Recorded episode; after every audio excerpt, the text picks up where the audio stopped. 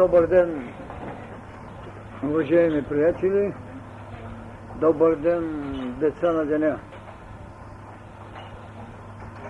Небето не всякога е звездно и не всякога времето е тихо. Както цялата природа е толкова разнообразна, че позволява на обществото също така да се търси разнообразие. Не всякога принудата е най-оправдателното явление, когато дълновидност не е стигнала. Но обстоятелствата много често могат да ни сложат своята белязана ръка. Така че тук ще се опитам в рамките на възможното да кажа няколко.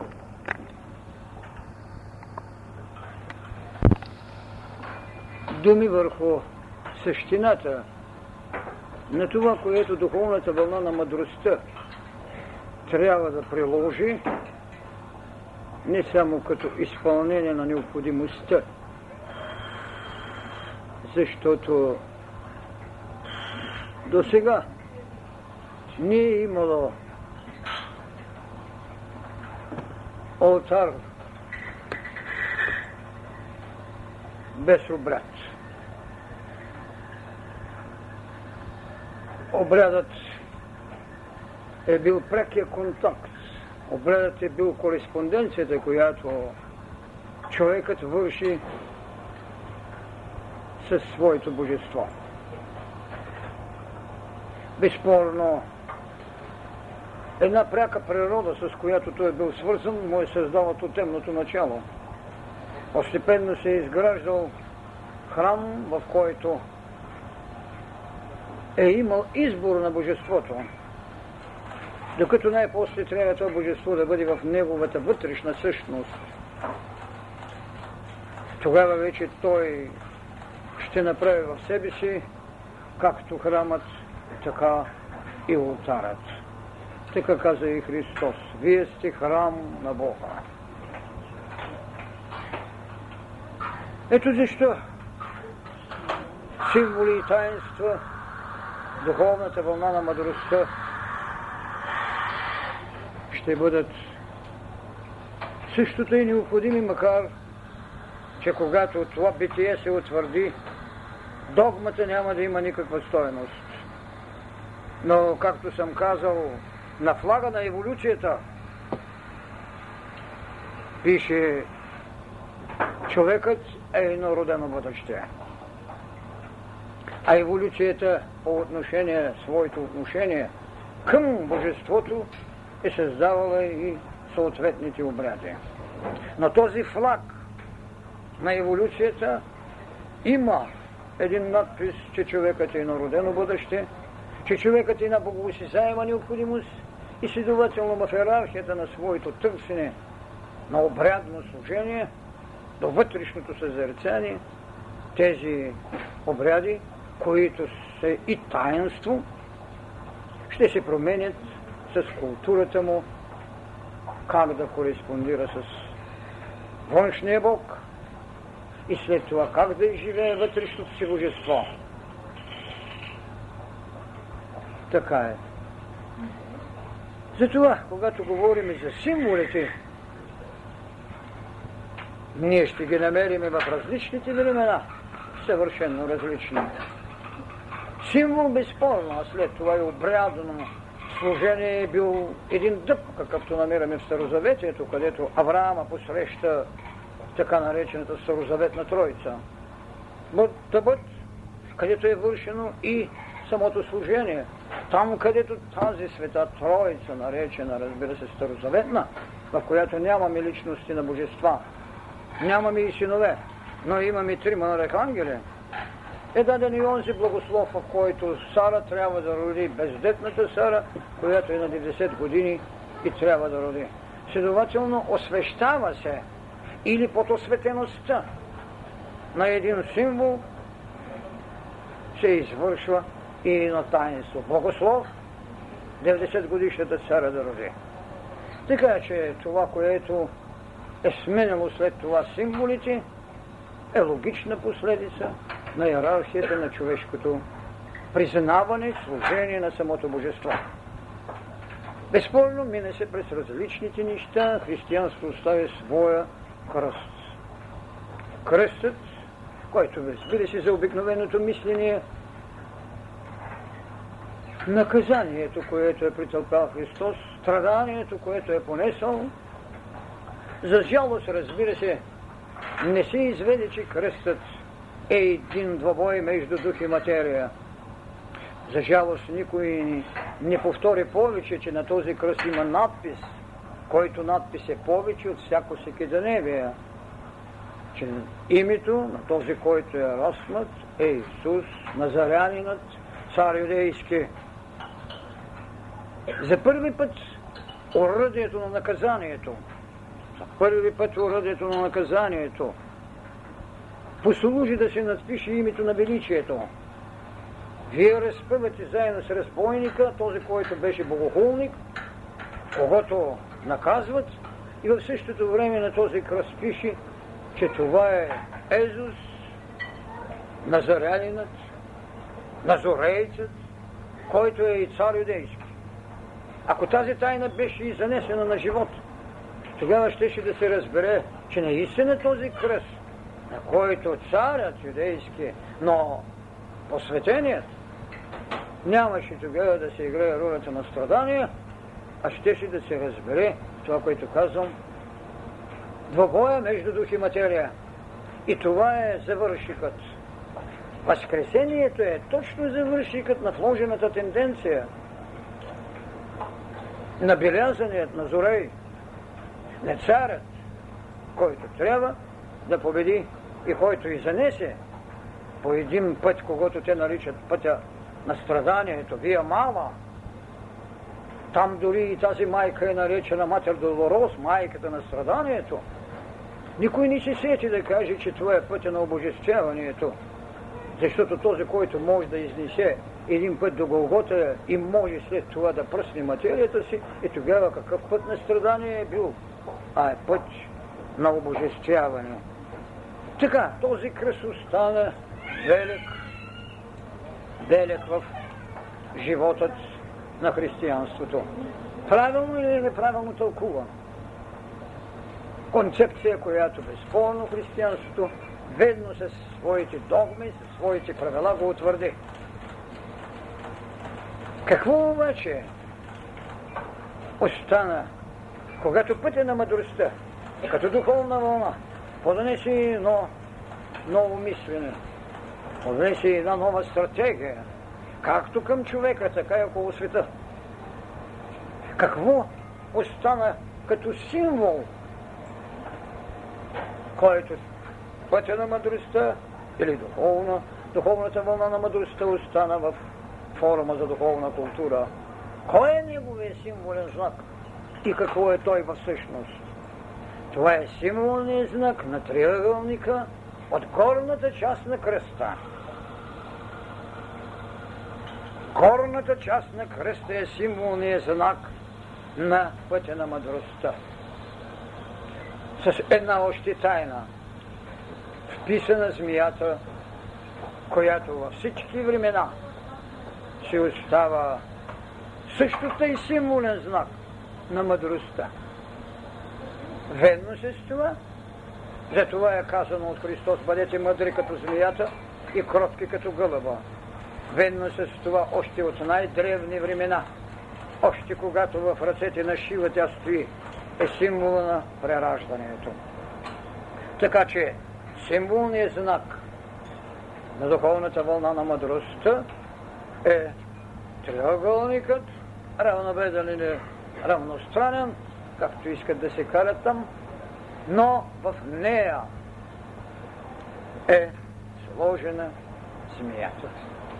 Точно така, както тук е дадено в последния триъгълник.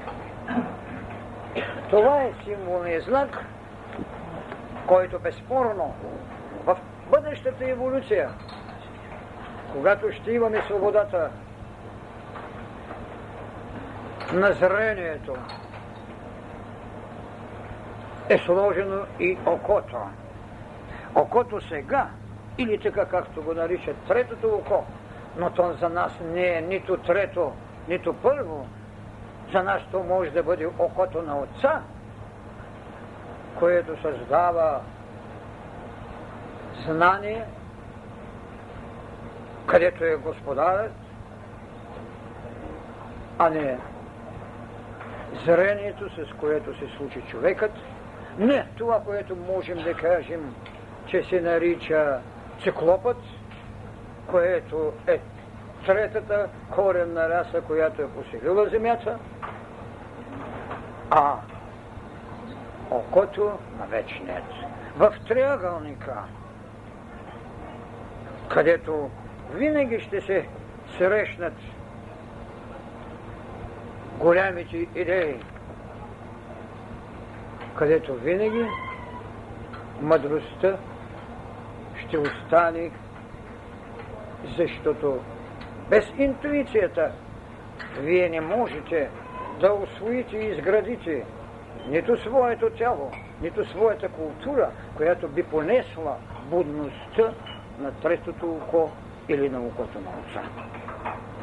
Така че символът или символният знак на мъдростта, където ние ще намерим една победа на духът над материята, да освободим кръста на разпятието, ние вече можем да кажем, че освободяваме бъдещето поведение от една догма, защото интуицията и мъдростта не могат да се иллюзират в незнание. Пробудата на съответният виж духовен център, той не може да се определя от ума.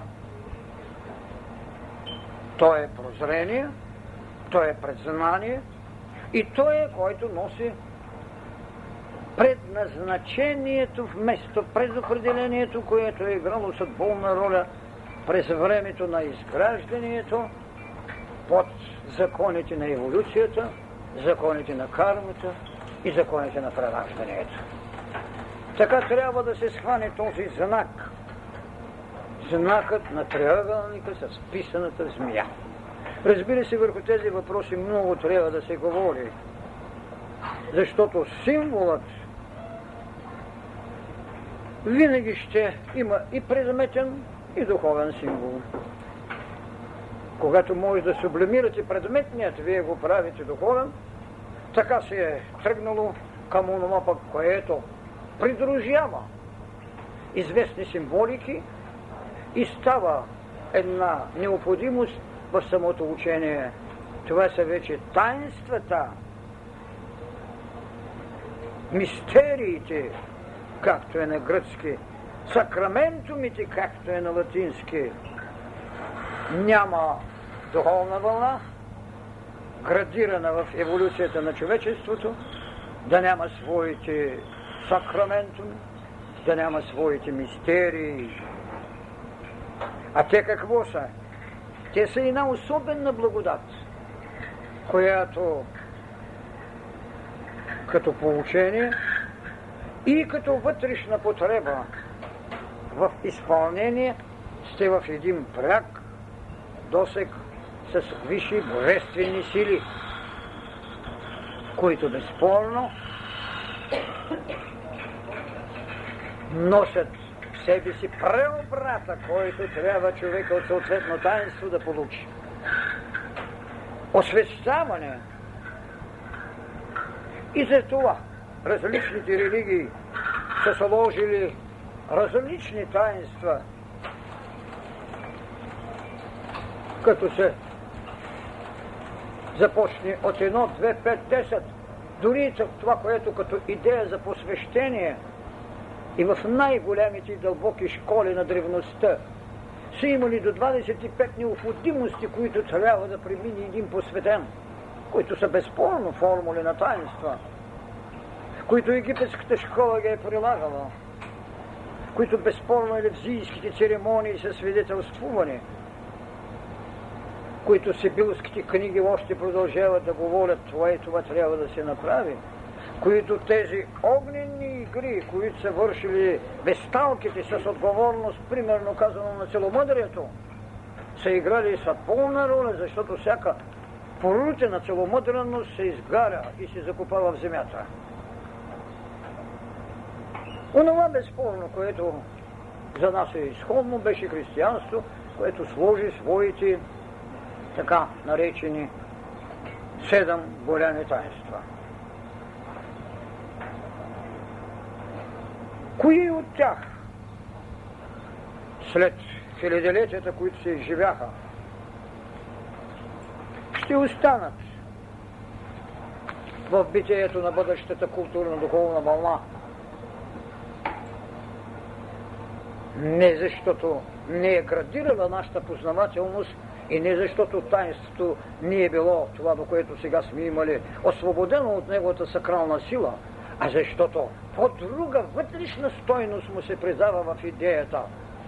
Ако едно кръщение, което водата даваше, беше освобождаване от грях, и едно миропомазване беше осенение от светът на Святия Дух, Безспорно, че едно такова таинство в бъдеще кръщението, което искаме да оставяме, защото три таинства ще останат в служението на духовната вълна на мъдростта.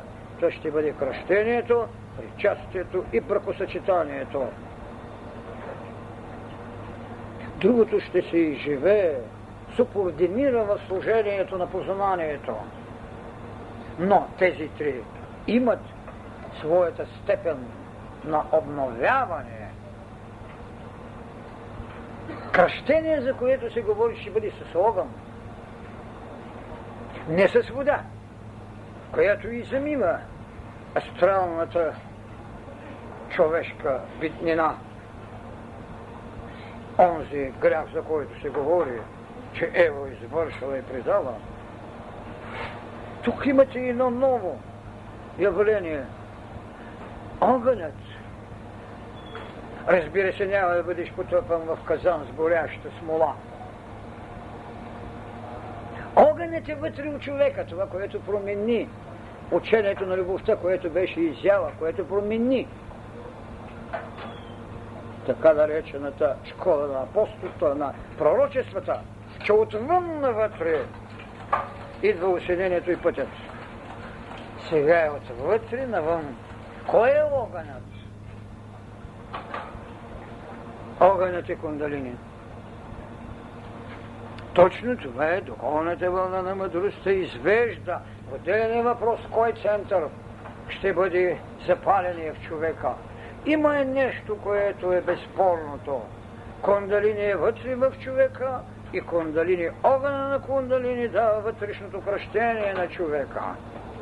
И тогава ние не говорим и за раждане, а говорим и за рождество, което ви изпраща в храма на кръщението, рождество, защото до Христос и Христос имаше раждане и продължава да има раждане, но той бе роден за рождество, което стана битнина на посветените, на тези, които имат огънят.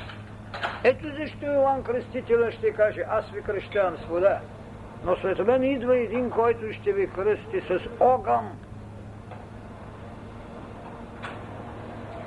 Значи не е отречено, нито е в противоречие това, което казвам. Огънят, той го рече, че той ще кръщава с огънят. А този огън, безспорно е непояждащия, вътрешния огън на кундалини. Така, фактически ще имаме нужда от едно, ето едно рождество, което е повече от раждане, и това е, което ще осмисли идеята след това, когато този огън на кундалини ви кръсти, да се направи съпровода с него на това, което се нарича преображение, което е дадено като предобраз. Преображението е част от рождеството. Защо? Защото кундалините кръщава, огънят се кръщава. Логично е тогава тази велика тайна на преображението, където имаш образец, който не е материален, но е излъчен от материята. Освещаваш материята с кръщението си. Говориш за своята връзка небе-земя.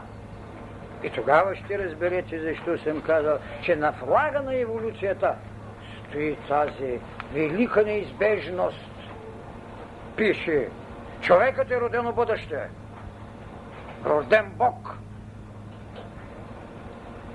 И точно това е с което той свидетелствува своята непринудена съприкосновенност с трите велики образа. Така че, за да се извърши едно кръщение на обновлението, ще трябва да се мине през едно рождество, през един преобраз или така, както е дадена тази велика тайна на преображението и след това съвсем естествена е най-великата и възможна смиренност. Смирението, за което съм казал, че само то не е оскърбило нито съдба, нито богове. Ето тези три неща съчетава правото на кръщение в духовната вълна на мъдростта. Правото на кръщение в духовната вълна на мъдростта. Това е рождество, което ви води с една звезда. Преображение, което запознава света с възможности за преход земя небе човек.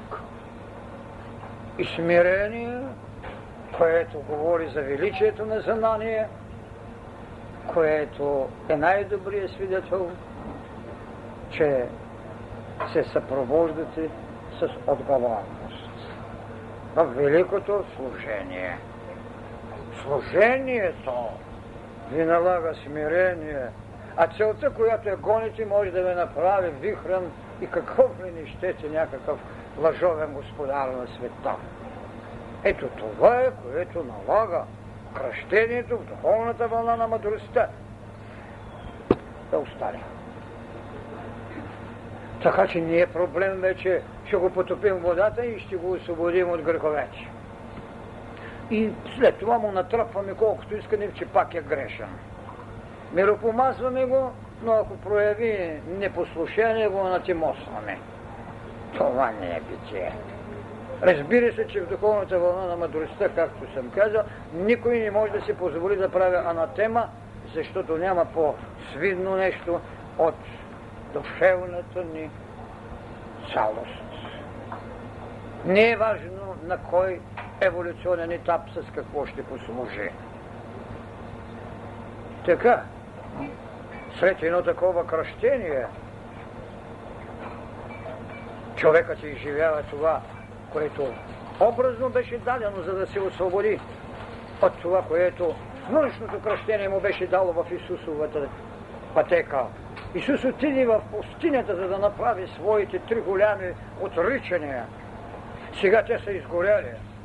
Не може да има съблазън за чудо, защото е смешно, защото знанието разбода чудото. Ако има нещо, което не е ясно, значи още не си на нивото.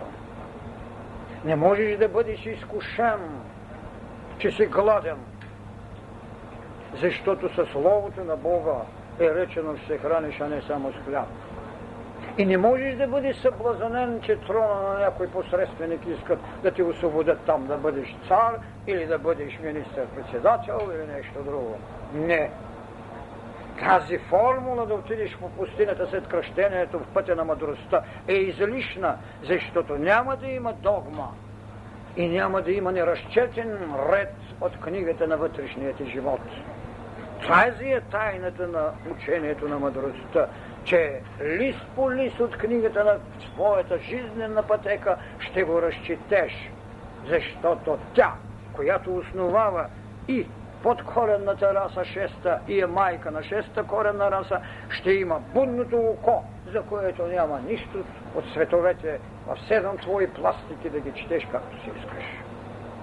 Затова е потребно това велико таинство, кръщение с огъня, който дава всички тези съпроводи. Разбира се, че ще дойде и второто таинство, таинството на причастието. Таинството на причастието е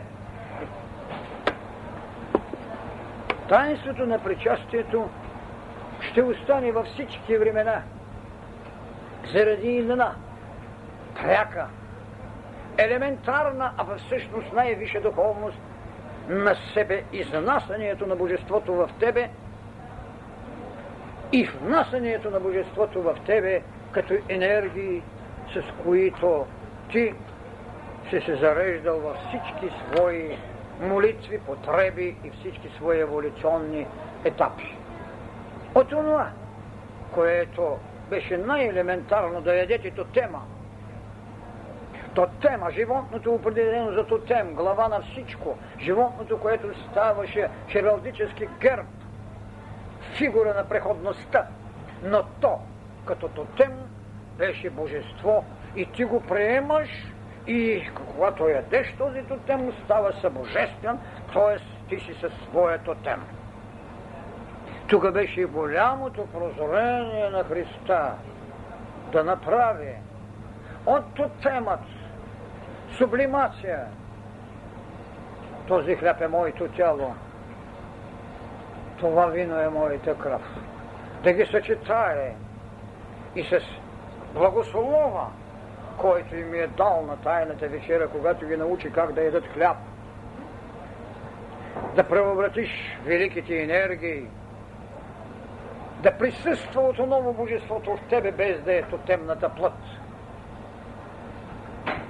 И тогава с тази причастност, с тази събудена отговорност и с това велико внасяне на таинство в душевността ти, да можеш да се обречеш на служение до жертва, защото този хляб и това вино, преобратение в животът на Син човечески и Син Божий, ти дават енергията на служението, която те заведе на Голгота. В името, както го каза, тази чаша, тази кръв се излива за новия завет на човечеството на света. Излива се. Може ли някой да повярва в такава мисъл, ако щете в такава констатация, че се излива, когато са събрали два, 12 души и когато са имали 70 души последователи. А сега 5 милиарда. Това е прозрението. И това е сублимацията да изнесете материята в такава одухотвореност. Е, тогава защо ние да нямаме причастието, когато казахме, че в учението за мъдростта, в духовната вълна на мъдростта, материята е одухотворена, трябва да се одухотвори. Затова защото тази удохотворена материя е преобратна в Христовото е истинско битие в нас и живели триъгълната цялост на учението с мъдростта, иззета от кръста на разпятието. Това е голямото. Затова именно причастието ще бъде оставено. Затова то като богоприсъствие ще е именно живот от Исусовата битнина. Бъдете мъдри, като змията, и кротки, като гълъбът. Тази святост, която висшата негова присъственост може да направи в хляб и вино, тяло и кръв. Тя е, която може да ви изведе в взаимност, която наричаме слияние. Перихорсис, взаимно проникване, преобрат, с който излизаш в битие. Това е голямото. Затова причастието ще остане като будност и святост. Ще остане като познание на Бога в себе си и вън от себе си. Коя форма ще има, това ще го реши времето.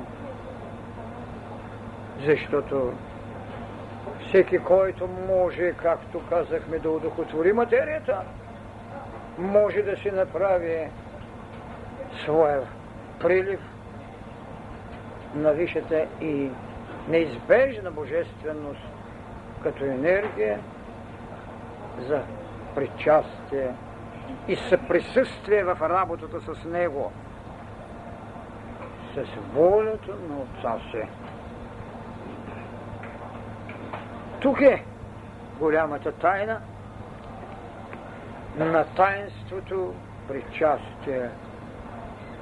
Цялата твоя физическа корпус, цялата твоя пластика от тела още шест, да могат в тази светлина, която са поели, или тази светлина, която си събудил своята молитва и с нея черпиш от голямата чаша на природата съприсъственост на Божеството в тебе, да се издадеш възможността, така както духовната вълна го налага, одухотворената материя и разпръскването. Тук вече можете да служите тайната на Възкресението, която непременно трябва да присъства да съпровожда идеята за причастието. Тя е, която трябва да ни научи как да си вземем от този огън, защото запаление кундалини, събудение кундалини, той е възкресението. Той е, който може да ви изведе от астрала. Той е, който може да ви изведе от ментала. Той е, който може да ви легитимира. Затова в този таинствен обряд на причастието трябва да се приеме и дързостта на Възкресението, която носи самата енергия на причастието заради величието на сътворителя си. Защото не може сътворителя да бъде оскърбен в пестеливостта на човека, когато Бог му дава щедрости. Има една фраза великолепна на Христос, който каза, е да, тази даде всичко, а он е от излишъка се. В причастието на мъдростта не може да правите от излишъци подаръци. Защото Възкресението не е излишък, а признание, че Божеството е в теб и ти го извеждаш на живот, така както говорих в лекциите за кундалини и другите съборности. Така това таинство, безспорно, ще има още много други неща, но аз се пазя от разукраси, които могат да станат обрядност, която ме застрашава. И много смело го казах и преди. Няма да дам нито една формула на обряд, с която обикновеният човек може да бъде удовлетворен и да забравя предназначението си. Много е хубаво удовлетвореността с един обряд, изпълнен чудесно, а спрял еволюцията си. Когато се отиде, правете каквото искате. Обрядът е бреме. Тогава, когато неговата осветеност стане традиционно отъпка пътека на човечеството. Много е възхитително, че можеш да ги извикаш, че можеш да ги събереш. И все пак тези церемонии, които бяха церемонии на елевзийските и други някакви такива таинства, които хиляди, хиляди или милиони същества отиваха там да направят своите поклони. И както виждате, хиляди, хиляди, хиляди години стоят на един и същ каменен ултар и поднасят телци и агнита. Причастието е промяна, то е обновеност. То е разрушение на предишният ултар и на предишното моление на човека. Другото таинство, което ще остане, това е таинството на бракосъчетанието. Защо? Защо? Когато таинство за свещенството има някакви други приоритети? Не. Защото това е единствената възможност да създадете гостолюбив дом на велики души, а не на посредствени, които без това трябва да правят еволюции. Трябва да правят прераждане на велики души. И точно това децата на деня трябва да направят, за да дадат приютност на будни, голями души, които трябва да извършат преобрата на света. Това е, което ме накарало да искам бракосъчетанието, да остане в таинствата. Не е проблемът на елементарните верности. Проблемът е, че човекът трябва да се види в една цялост като вътрешно предназначение. А това вътрешно предназначение е да дадете сигурност на една велика душа. Да й създадете храм, в който тя трябва да направи молитвата на мъдростта.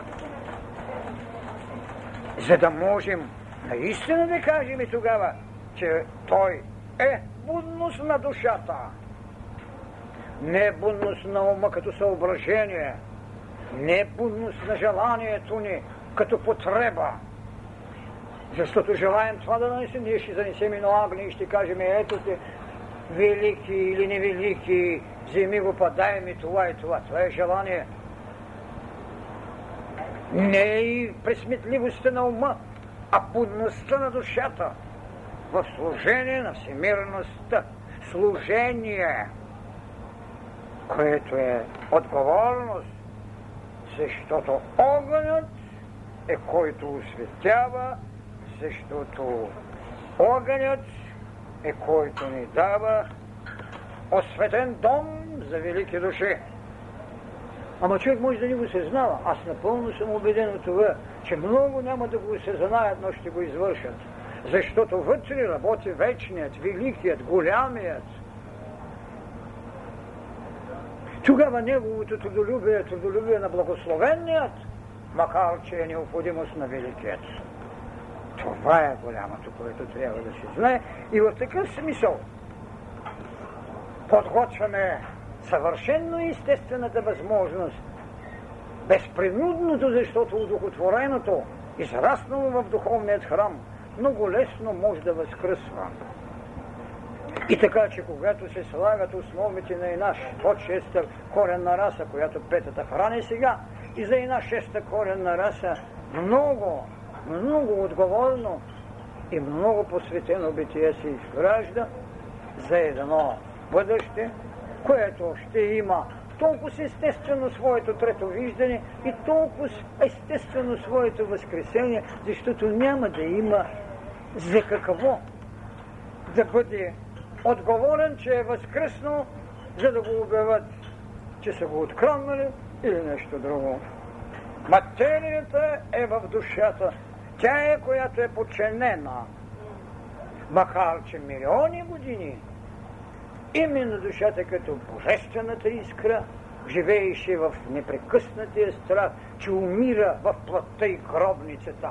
И там дойде времето, когато една гробница, нарицаема на Йосиф Ариматейски, беше до такава степен пластична, че можа да го освободи. Това е работата, която имаме да свършим като битие в тези потреби да слезат великите души, които с хилядолетия се подготвят, когато коленните раси идват да направят приоритет в битието, както на природата, така и на човекът. Нова природа, безспорно, нов човек, безспорно, човек, който, както казахме, когато говорихме за тази битнина, човекът който ще освободи, който ще изведе Бог от себе си. Не сътворихме го, а изведахме Бог вече. Застрашеният, безсмъртният, който живееше с цялата страхова вибрация на тялото, изведен, свободен, макар че не остана нито един лист от свободния Прометей, за освободения Прометей, остана се прикован. Няма алегории, има реалности. Прометей беше прикован, но неговият автор и скил знаеше тайната на освободение Прометей. И я написа, за съжаление, скриха я и унищожиха я, да не знае предварително човек, че ще има и освободен Прометей, който ще се бори срещу Зестос. Голямата тайна. Така че Възкресението няма да бъде риск, нито чудо. Феномен на овладяна плът, феномен на удохотворена плът, феномен на освободен изведен Бог от това, което му е послужило да направи в природата и в историята на социалността, наречена човек. Така, ние ще можем да говорим в собственото си съществувание, че този велик дом на посветени голями души ще трябва да остави едно потомство, потомството на шестата подкоренна раса, майка на шестата коренна раса. Така ще се влезе с тези три таинства, сакраментуми, с които човечеството ще трябва да се съобрази, с които безспорно болката, която имаме да изживеем, е свобода от себичност, която за нещастие много владее човечеството. Свобода от себичност. Много страшна. Много тежка верига. За да изградиш едно друго съзнание. Съзнание на служение. Докато не се освободиш от веригата на себичността, не можеш да има съзнание на служение. Служението е най-голямия и най-важният прелек в шестата коренна раса и в предшествието, което духовната вълна на мъдростта има да направи. Съзнание за свобода и съзнание за служение. Така, ние тогава ще дадеме дом на великите и божествени души, които с основание и тревожност чакат тази покана, която планетата ще им предостави кръщението с огъня, причастието с огъня и освещаването домът с въплощението на огнените синове на бъдещето, наречени деца на Бога, за които сега децата на деня носят своята отговорна служебност. И така човекът е роденото бъдеще, богоосезаемата необходимост, човекът е Бог в развитие, човекът е, който трябва да изведе Божеството в себе си. Ето така, колкото и накратко и възможно, това ви предоставям като знание на това.